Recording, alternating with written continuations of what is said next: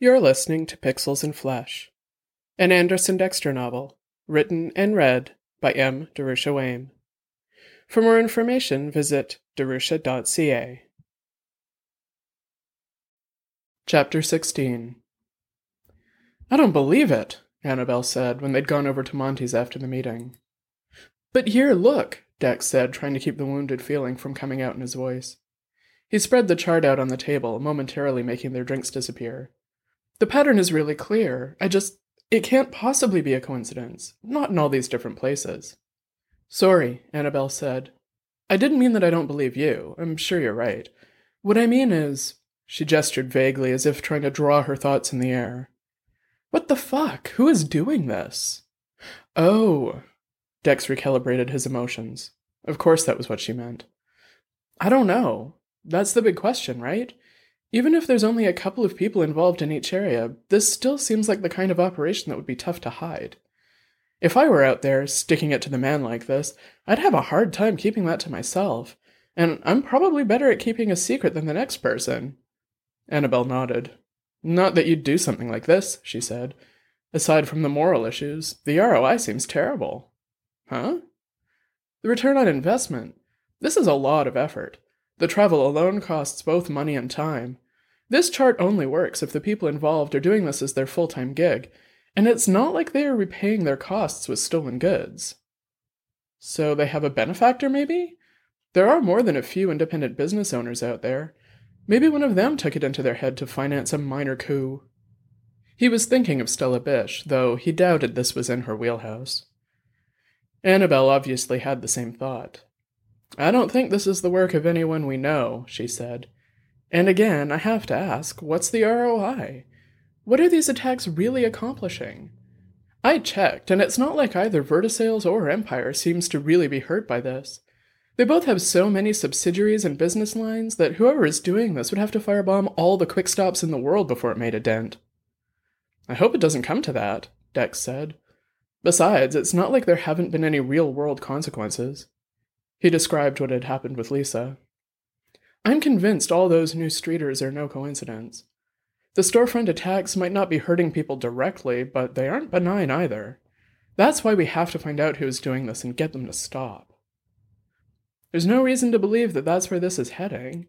De Gaulle was awful, but it was an accident, and there hasn't been anything else that was dangerous to life or limb. It's all been property damage so far. Hang on, Dex said. Something has been bothering me since we found out about Vertisales. I know that name. I'm sure I've heard it somewhere before. He ran a search on the news site, something he probably should have done long ago. It didn't take long to find it. Jesus Christ. I read this about the time of the De Gaulle explosion, but I didn't connect it. There was an industrial accident in Samarica. Four people were hurt when scaffolding failed at a Vertisales construction site. What are the odds that it was sabotage? Annabelle asked. Not zero, that's for fucking sure. These people have to be stopped, Annabelle, before Lennox Sessa becomes just one name among many. Annabelle nodded gravely and had the rendering system clean up their table. A fresh drink materialized before her and she picked up the glass. So, how are we going to find them? Dex sighed and lit a cigarette. He blew a plume of blue smoke toward the ceiling. That's what I was hoping you'd be able to tell me. The next morning, Dex didn't even bother linking into M City. He parked himself in the closet office and banged out a virtual pile of communications. He'd been part of the physical distribution network when they had disseminated the code to help keep M City open, and had met dozens of people throughout Europa who were concerned about the firm's consolidating power. It had felt like something out of a historical spy vid, all code names and cloak and dagger passphrases. Once the secure system had been set up, though, the need for secret handshakes was over. A few of the people Dex had met had messaged him to thank him for his work, so he had contact information for them. He scrounged through his system looking for those details now. He found it difficult to word a message essentially asking if they knew of anyone who might be part of a secret organization bent on wreaking destruction. He tried a version that made it sound like he wanted to join up, but it felt wrong. He settled on a just the facts style query. He knew there was a good chance he was tipping his hand. If any of his contacts were part of the group, they would know that someone was onto them and switched up their tactics. To a certain extent, Dex was fine with that if it meant they quit their attacks. He had no strong desire to see them face the consequences of their actions. He simply wanted the collateral damage to stop. With that done, he logged into the M City squad board. Larson had offered to host the files for this case, ironically, since his was the only jurisdiction unaffected. But that meant that none of the other squads held precedence. Generally, there wasn't much squabbling or jurisdictional wrangling, but it wasn't unheard of. This solution put a stop to that before it could begin. As much as Dex still couldn't find it in his heart to like Mac Larson, he had to admit that the man was good at his job. He paged around the case file and perused the rest of the team's efforts so far. They'd covered a lot of ground in a short time. That was one of the advantages of having a lot of people involved. Dex wasn't the only one with Underworld contacts, and a metric flurry of messages had been sent. The few vid records that existed of the attacks were being analyzed and the analyses reanalyzed. Half a dozen theories were posited. It looked great on the surface, but as Dex dug deeper, it was pretty much a load of sound and fury.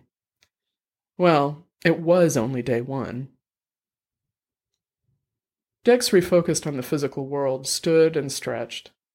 He left the office and padded to the chiller drawer, trying not to disturb Annabelle. She looked so intent on her work that he bet he could have brought his band through here and she wouldn't have noticed. The thought gave him pause. It had been months since he and his band Chemical Celeste had played a gig. He wondered if it was even reasonable to call them his band anymore. They'd taken a break when he moved, and a couple of the other members had work things going on, and then they'd just never reconnected. This was how it happened, Dex knew.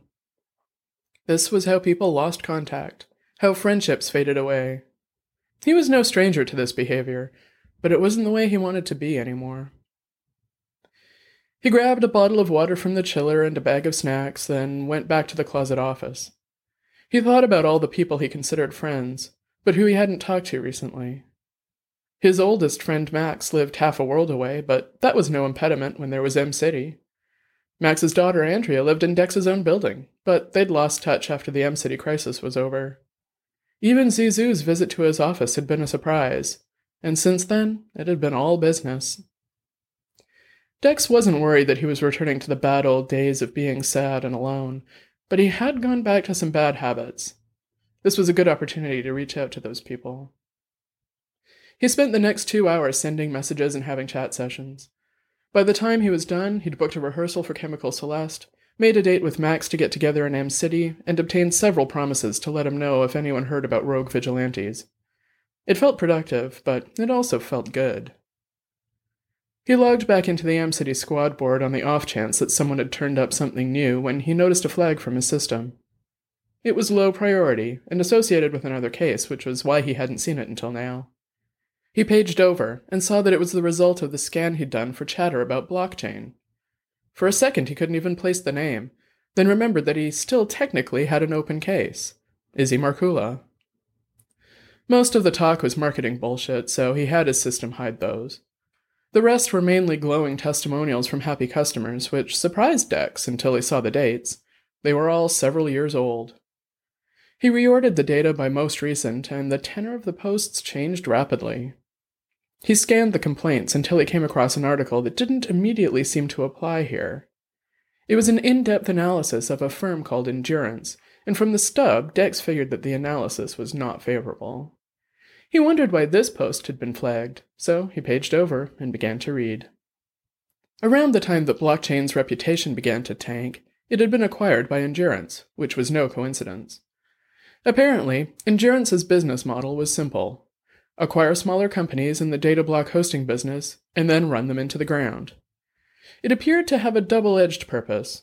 Every small player that was acquired by Endurance further consolidated their position in the hosting market, and many prepaid customers became so frustrated with the poor performance of their hosting once it was under the Endurance umbrella that they abandoned their contracts. It was money left lying on the table that Endurance was happy to scoop up as they went by. Sure, these were small sums, but thousands of small sums added up to a tidy profit, especially when the overhead was essentially zero. Well, this was a hollow victory. It wasn't even a victory at all, really, except that Dex had solved the mystery. Of course, it wasn't even really much of a mystery that some companies treated their customers like shit. He felt a brief moment of kinship toward the storefront vigilantes, then tamped down that feeling. He filled out his report for the Markula case, then sent her his findings along with a recommendation to try fighting for a refund. He wondered if a company whose basic strategy was to screw customers out of what was, for them, small change, would bother to work too hard to avoid paying a refund. As Annabelle would put it, the return on investment would start to go down the more effort they'd have to put in to keep the cash. Well, it was worth a shot anyway. Annabelle was still light years away, so Dex grabbed a quick shower and changed, then headed out of the apartment. He had nowhere to be, but it was good to feel the sunlight on his skin and get his legs moving. He aimed himself in the opposite direction from his usual haunts and walked toward the business district. As he got closer, the architecture changed from the unique structures that characterized this Mediterranean city and began to look more like what he'd been accustomed to back in America. Here were the tall plastiglass and chrome office blocks of the global firms. Dex had spent a few decades working in offices that could be printed copies of these buildings.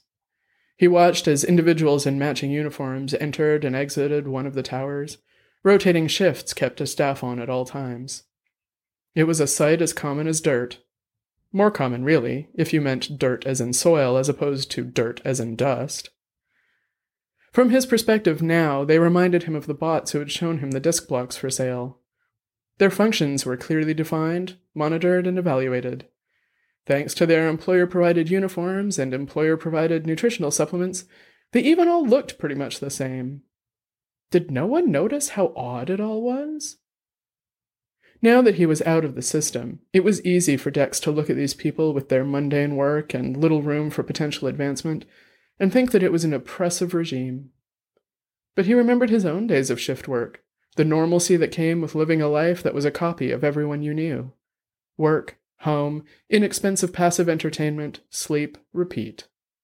The very definition of a normal life. But why did it have to be that way? You've been listening to Pixels and Flesh by M. Darusha Wayne. For more information about this and the other Anderson Dexter books, visit darusha.ca. Thanks for listening.